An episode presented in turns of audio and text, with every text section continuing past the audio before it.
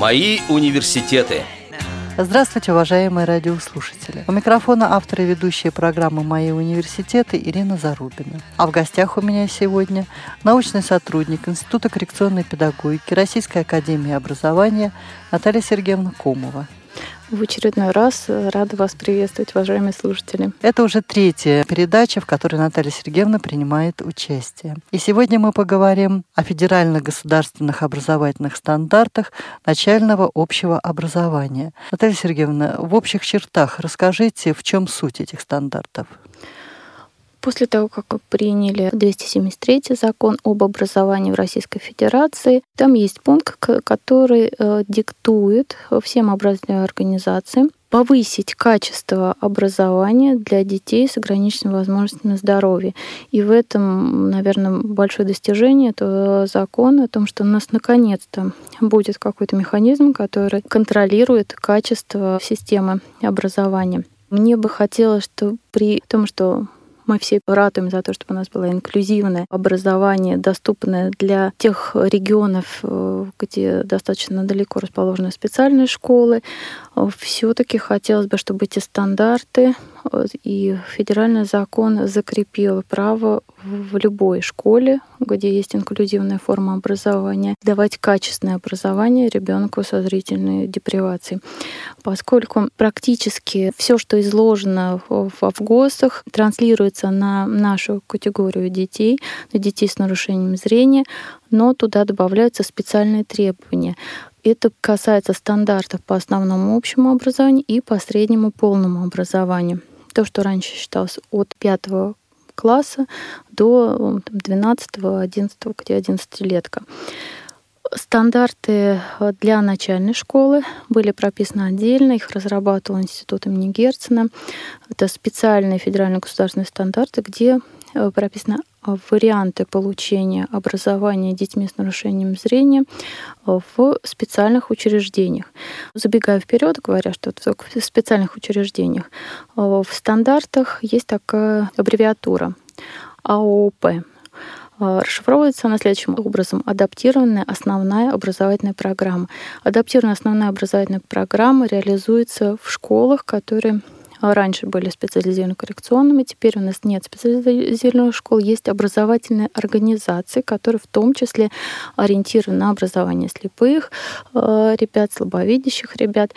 Слово «специальная формулировка» убирается, и, соответственно, адаптированная основная образовательная программа — это та программа, по которой работает бывшее специальное учреждение. Адаптированная основная образовательная программа может быть обычной массовой школе, если создается класс, то есть отдельный класс, в котором она будет реализовываться.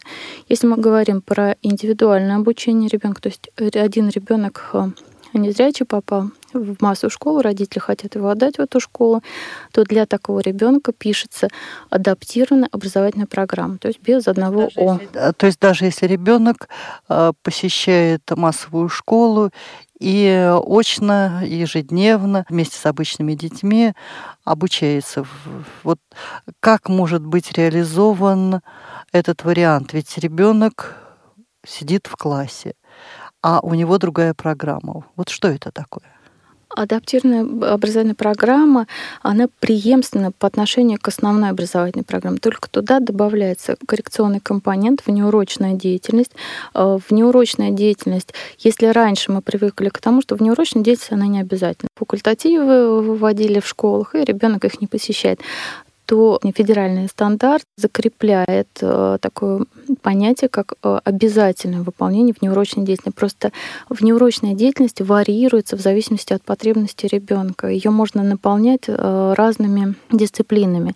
То есть это и предмет коррекционного цикла, это и какие-то специализированные курсы, допустим, вот курс тифлоинформационных технологий, которые можно вести в, в тех школах, где ребенку недоступно было. Ну, допустим, библиотеки, в которых есть такие курсы, ребенку смогли предоставить возможность в этой школе открыть, допустим, там два-три незрячих ребенка, которые пользуются услугами частичными либо полными школы. И если при школе открыт кружок дополнительного образования, либо педагог ведет в неурочную работу по информатике, и он владеет приемами обучения незрячих пользователей, то есть он может дополнительно с ребятами заниматься по этому предмету, то есть не уходя от освоения основной программы, и в то же время давая специальные навыки и специальные возможности ребенку. Также в инклюзивных школах, которые реализует адаптированную образовательную программу, существует понятие как сетевое взаимодействие. В прошлой передаче мы об этом говорили. Так вот, сетевое взаимодействие после того, как будет закреплено нормативными актами, должно быть финансировано государством, то есть это государственный заказ. У нас сейчас система финансирования, когда за ребенком идут деньги, на ребенка с нарушением зрения, слабовидящего либо слепого, выделяется коэффициент в разных регионах по-разному, но в основном коэффициент три закреплен. А есть регионы, где и не закреплен? Вот, вот, к сожалению, в Москве и Московской области есть, а в других регионах, я надеюсь, все-таки это будет отрегулировано. Дело в том, что у нас также дети с О В З, которые мы относим либо к бесстатусным инвалидам, родители не захотели ребенку дать возможность пройти комиссию, либо какие-то другие обстоятельства помешали получению инвалидности, или ребенок нуждается в специальных условиях, но не по тем критериям, по которым дают инвалидность, он не проходит. Такие дети все равно нуждаются в специальной помощи, но они не получают ее из-за того, что вот этот коэффициент распространяется только на детей-инвалидов. Это было отрегулировано постановлением правительства в Москве осенью две тысячи четырнадцатого года. Они подкорректировали положение, где дети с О В З были прописаны, они их заменили на детей с инвалидностью. И теперь в наших дошкольных учреждениях, вот в дошкольных отделениях при школах, к сожалению, на детей также с не менее тяжелым нарушением зрения, которым нужно аппаратное лечение, нужны занятия тифлопедагога, каких-то специалистов, на них финансирование не закладывается, нерентабельно для школы. В тех регионах, в которых закреплен данный коэффициент, в общем-то, стоит за них порадоваться, но на самом деле, как нам рассказали в администрации одной школы, сказала, что мы это финансирование получаем в общем потоке, мы его не выделяем и не знаем, за, за кого, как, когда доплачивается, поэтому здесь система именно распределения финансовых средств, опять же, в школах не отработана. Когда говорили о том, что объединение школ в такие достаточно масштабные центры с дошкольным отделением, со школьным отделением решит проблему финансирования, то есть прибавит для каких-то учреждений, которые были не очень рентабельны. Пока на сегодняшний момент механизм настолько не отработан, что учреждение также является обузой для объединивших под себя школ. И за счет оптимизации средств, за счет того, что школы должны все-таки держать уровень зарплат, они сокращают специалистов, особенно нашего профиля. Наталья Сергеевна, ну вернемся к адаптированной образовательной программе. Понятно, если ребенок обучается в специальной школе, кто реализует коррекционный компонент. А если ребенок обучается в массовой школе, многих родителей пугает вот то, что он должен учиться по адаптированной программе. Но вы четко объяснили, что академический компонент остается тем же, что и для обычных детей. Но добавляется коррекционный компонент. И вот кто в массовой школе будет его реализовывать? Федеральным стандартом закреплены кадровые условия. Но это касается основного образования и среднего образования. В начальном образовании, как я уже говорила, присутствует адаптированная основная образовательная программа, такое понятие. То есть для инклюзивной школы должен существовать класс, в котором эта программа может реализоваться. Если они не добрали класс детей, ну, здесь либо выбор за специальной школой, либо как поиск каких-то иных форм, поскольку образовательная организация для начальной школы не действует в рамках стандарта. На самом деле стандарт принят, уже утвержден, на местах его изучают, но правовое регулирование вопросов, касающихся стандарта начального образования, это приказом пятнадцать девяносто восемь Министерства образования, будет осуществляться только в январе и в сентябре две тысячи шестнадцатого года. То есть до того времени все вопросы, которые будут возникать по образованию, начальному, еще не имеют под собой правовой базы и юридических каких-то оснований. Ну, время пройдет быстро, и не успеем оглянуться, наступит две тысячи шестнадцатый год.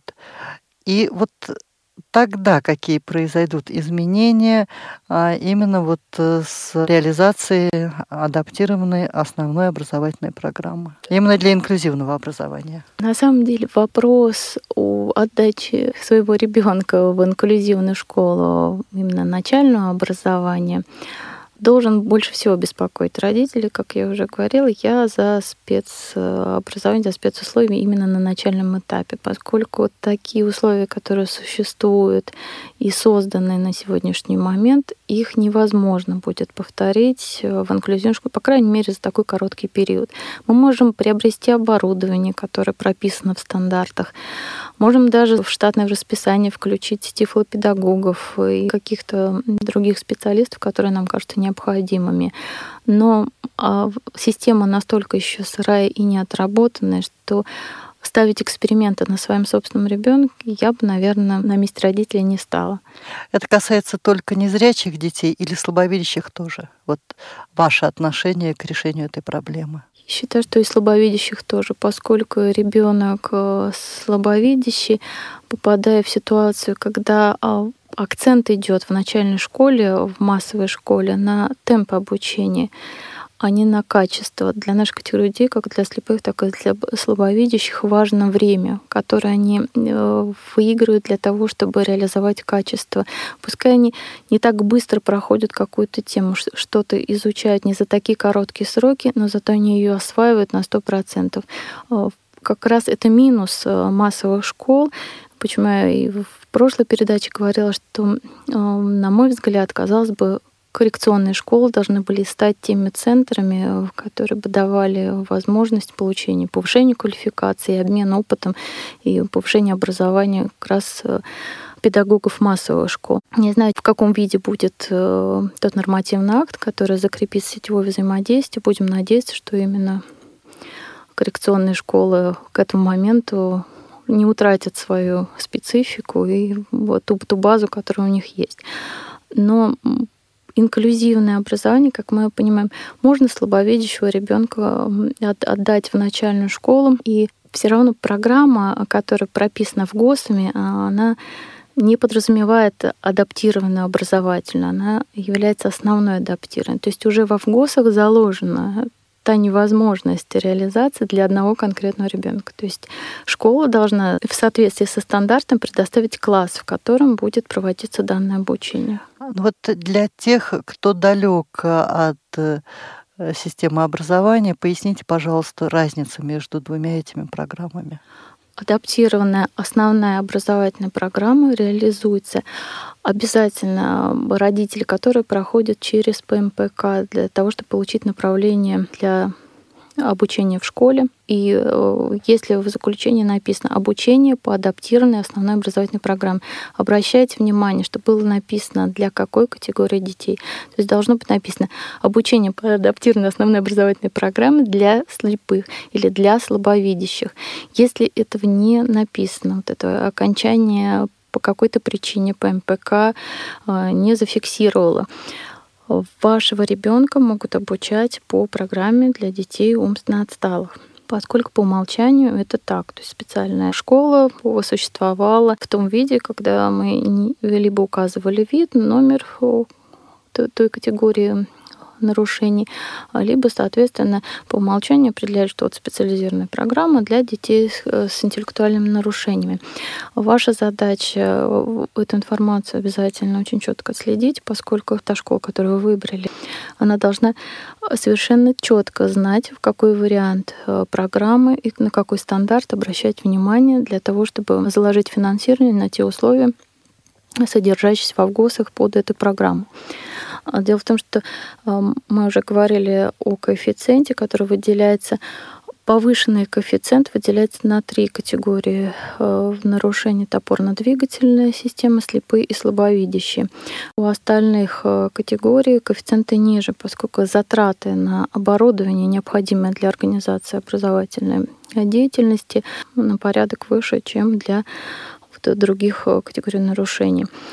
Наши дети нуждаются в специализированных технических средствах, специализированных учебниках, в том числе и в частности, наверное, не просто аудиоучебника, а учебника, который имеет формат DAISY.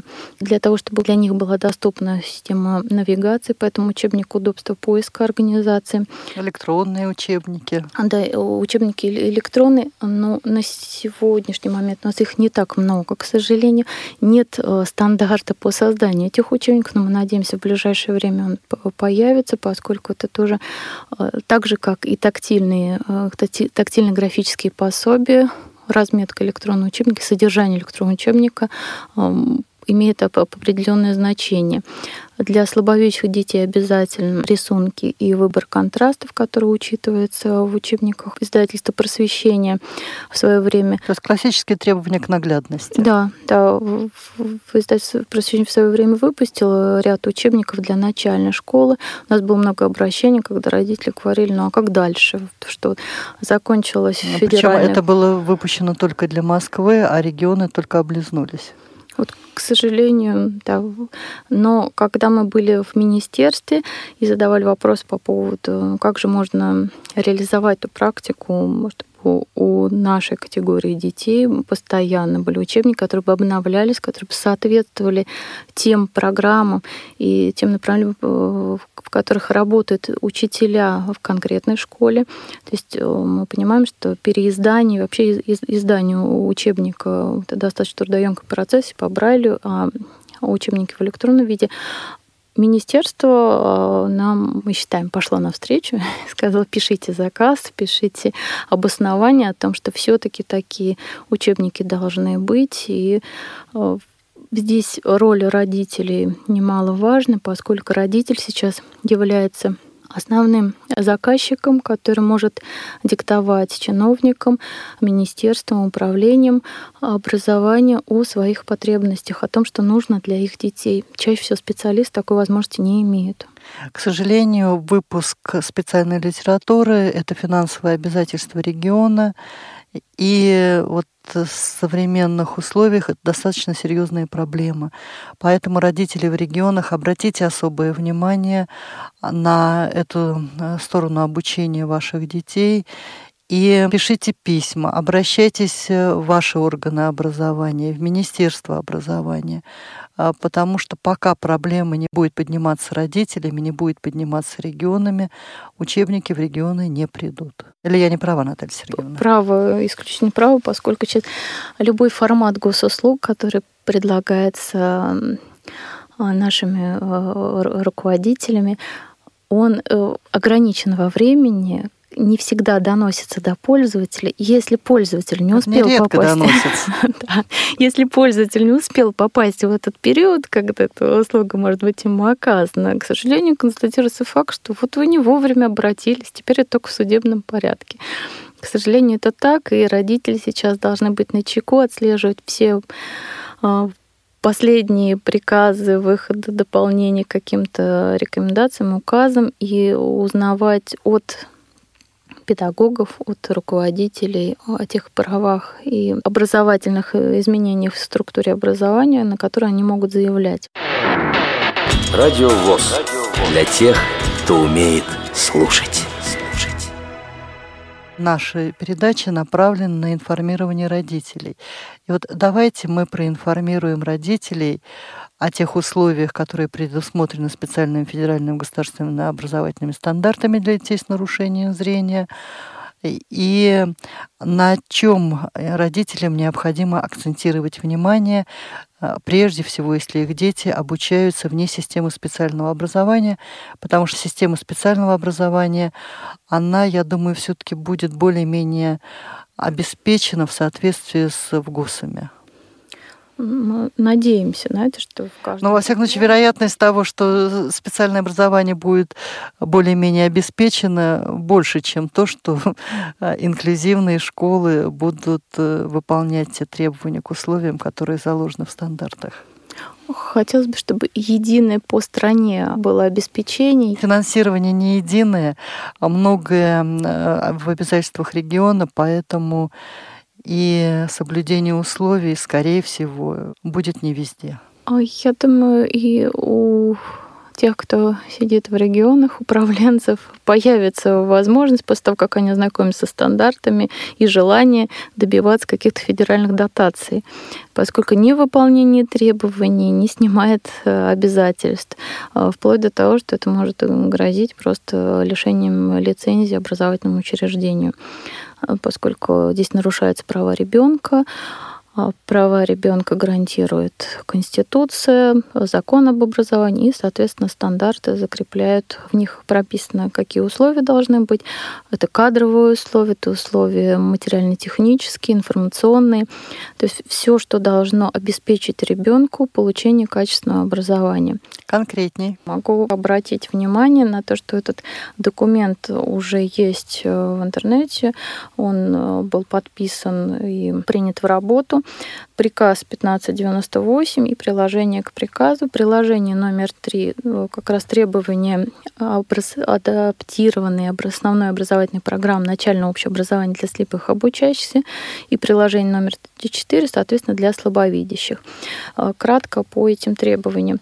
В требованиях содержится информация, какие варианты образования и какие категории детей, вот с какими сложностями нарушений могут получить дети при реализации адаптированной основной образовательной программы.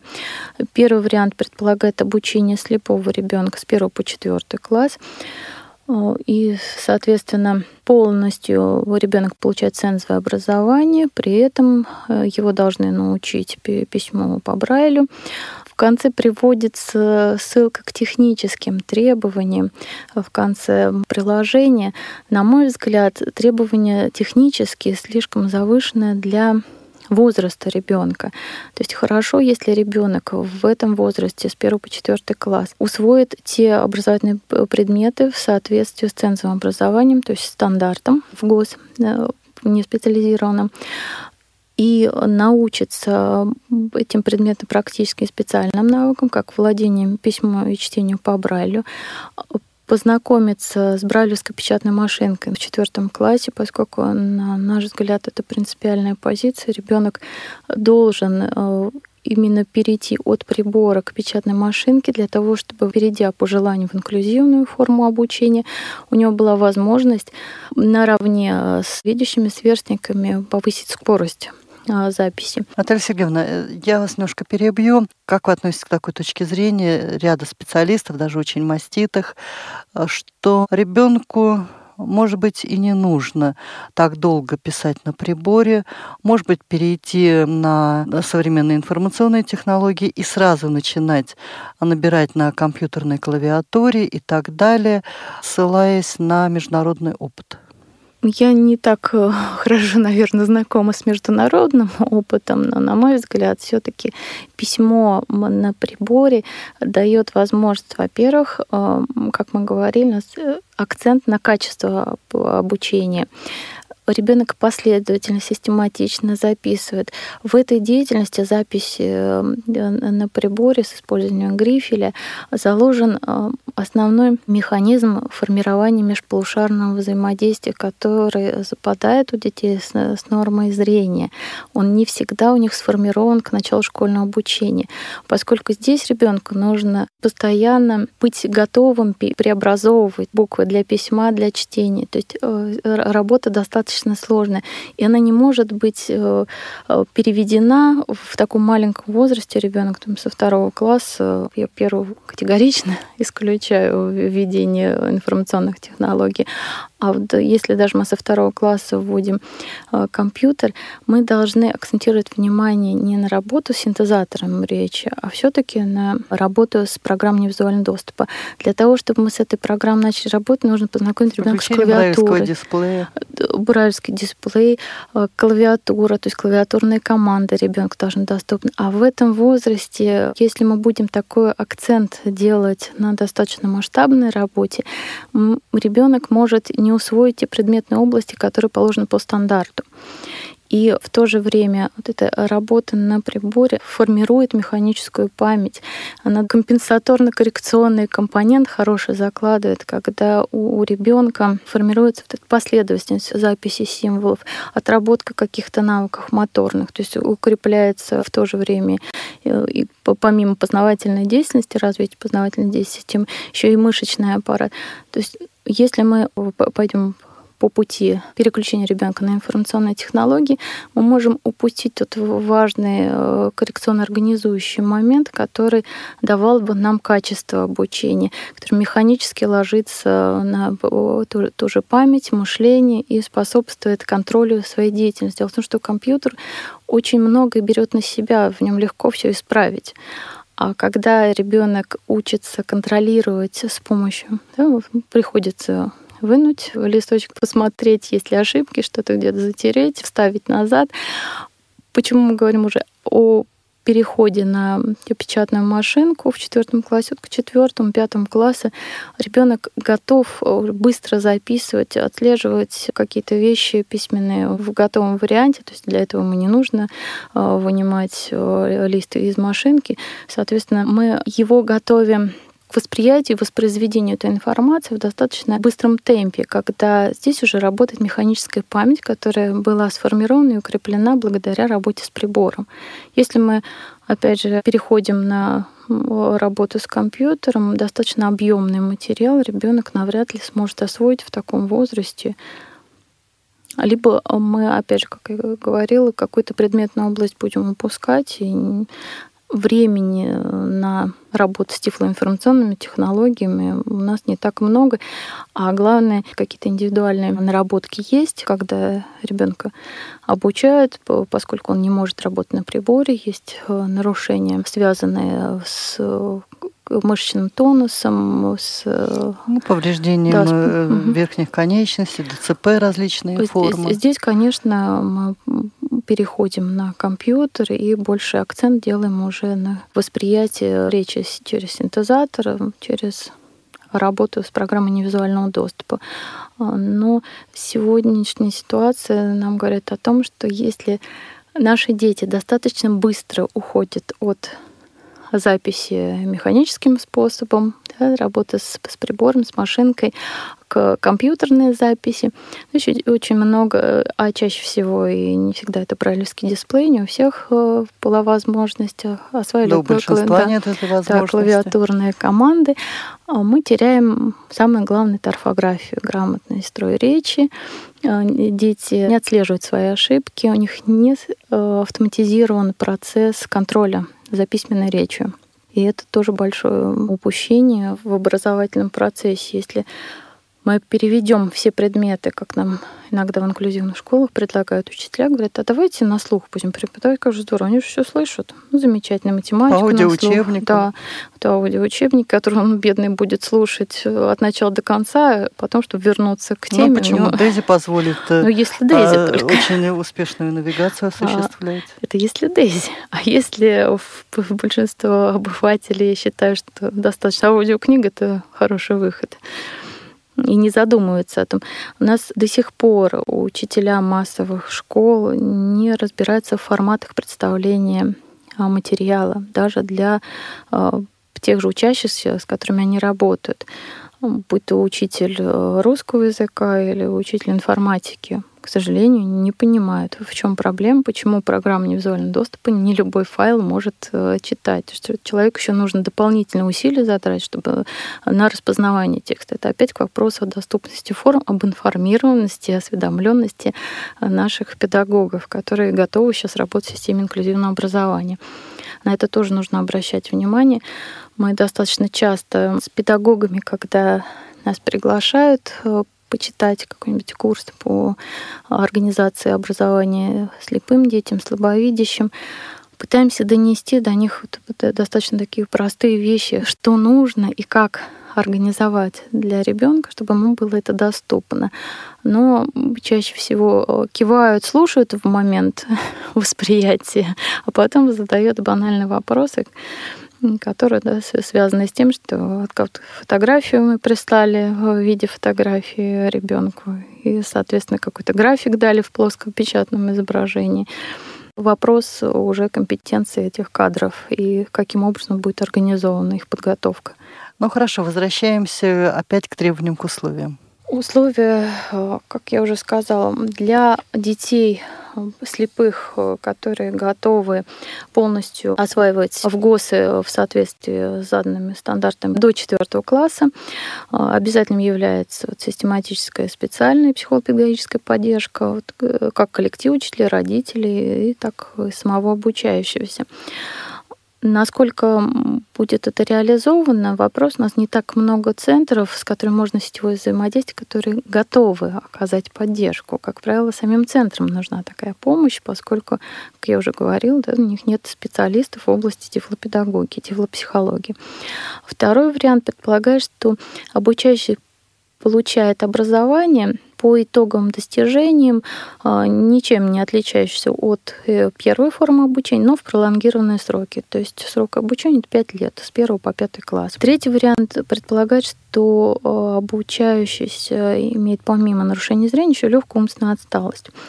И, соответственно, его вариант также попадает под пролонгированные сроки, это до пятого класса. Но здесь есть поправки по поводу доступности каких-либо предметов. Но он также осваивает брайль, он может какие-то предметные области до конца не освоить. Тогда в эту программу уже заложена работа как с ребенком незрячим, умственно отсталым.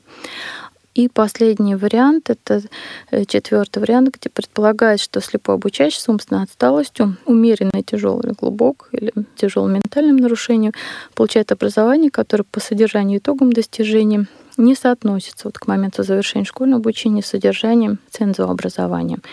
Также он учится пролонгированные сроки до пятого класса, но акцент в работе делается на разработку образовательной организации специальной индивидуальной программы развития, сокращенно СИПР, которая должна учитывать его индивидуальные образовательные потребности. То есть подстраиваться под режим ребенка, и чаще всего все-таки это вариант надомного обучения, поскольку такой ребенок навряд ли может постоянно взаимодействовать с коллективом. Ну вот мы, когда были в Министерстве образования, специалисты министерства говорили, что этот вариант может реализовываться не только в специальных школах, но даже в инклюзивном образовании. Вот как вы к этому относитесь? Мое личное мнение, что все-таки дети с другими потребностями образовательными должны обучаться в отдельных классах, поскольку это их не отвлекает. А мама хочет, чтобы мой ребенок был в классе, как все. И по закону вы ей запретить это не можете. Конечно, не можно. Мы будем говорить об индивидуальных особенностях каждого ребенка. Если ребенок может спокойно сидеть в течение сорок пять минут, при этом не бегать по классу, слушать, возможно, заниматься какими-то своими предметами, во что-то он играть может, как-то навряд ли он сможет что-то записывать, то, конечно, сидеть в классе он может. Вопрос, зачем? А что быть со всеми? Вот со всеми можно. И может... мама приводит примеры, что вот ребенок, даже посидев в классе, у него повышается уровень социализации. Здесь мы можем говорить о проблеме созависимого поведения, когда мама настолько может не принимать и не воспринимать проблемы своего ребенка, что что на каком-то этапе ей кажется, что действительно что-то улучшилось, пошла какая-то ремиссия, что ребенок даже стал где-то больше соображать, и вообще, наверное, диагноз неправильно поставлен. Здесь вопрос все-таки к П М П К, наверное. Можно посадить ребенка в классе, можно даже давать ему какие-то задания посильные. Если мы говорим про легкую умственную отсталость, здесь как бы нет вопросов, поскольку, как, как правило, это дети организованные, если у них нет каких-то дополнительных поведенческих нарушений. И они достаточно хорошо действительно себя чувствуют в классе, сидят, не мешают, могут даже какое-то посильное задание выполнять.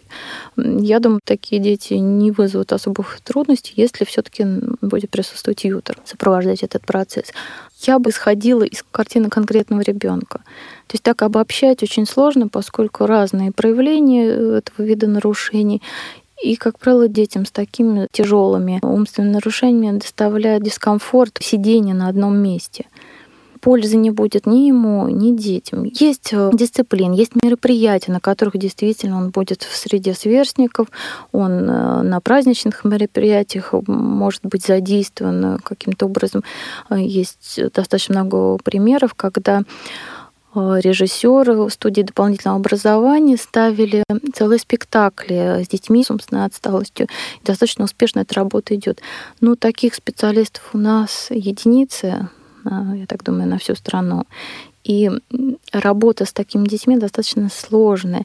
Подобрать тьютера к ребенку с тяжелой умственной отсталостью незрячего, думаю, будет проблематично для самой образовательной организации.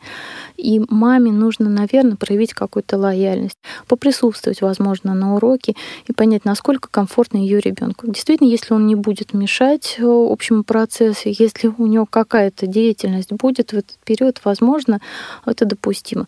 Но если это ребенку не будет приносить никакой пользы, будет себя неадекватно вести и чаще всего мешать, там, стучать предметом по партии, которую мы с вами можем посмотреть, заложено в начальном стандарте, в стандарте начального образования для таких деток использование тифлотехнических средств. Вот насколько адекватно они будут их применять, это тоже достаточно серьезный вопрос. Да, там, по-моему, требования перегружены. На мой взгляд, тоже. Если мы говорим о таких детях, в первую очередь, это социальная компетенция. Научить ребенка социально-гигиеническим навыкам, научить ребенка самостоятельно выполнять какой-то алгоритм действий, вот часть действия. И это будет уже большой плюс. Научить какому-то виду деятельности, в котором он будет реализован. Мы это, это поймем по состоянию ребенка. Но получать образование для такого ребенка, сидеть в классе, на мой взгляд, это не вызывает ни толерантного отношения окружающих, не дает какой-то радости ребенку, поскольку адекватное восприятие процесса у него не всегда происходит. Он не понимает, о чем говорят дети, тем более, если это не конкретно предметная деятельность. Да, ему можно давать какие-то предметы, можно развлекать.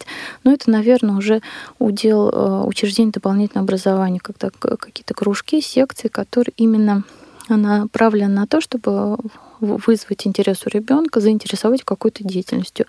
Образовательная организация, все-таки цель — это научение, дать знания ребенку, за тем, чтобы он их мог использовать в своей деятельности. К сожалению, предметные знания, которые диктует нам образовательная программа, они не всегда доступны ребенку с такими нарушениями. Наталья Сергеевна, к сожалению, время очередной нашей передачи подошло к завершению. Спасибо за внимание. В эфире была программа «Мои университеты».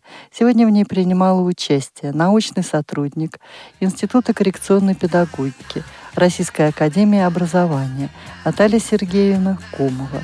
Передачу подготовила и провела Ирина Зарубина, звукорежиссер Иван Черенев.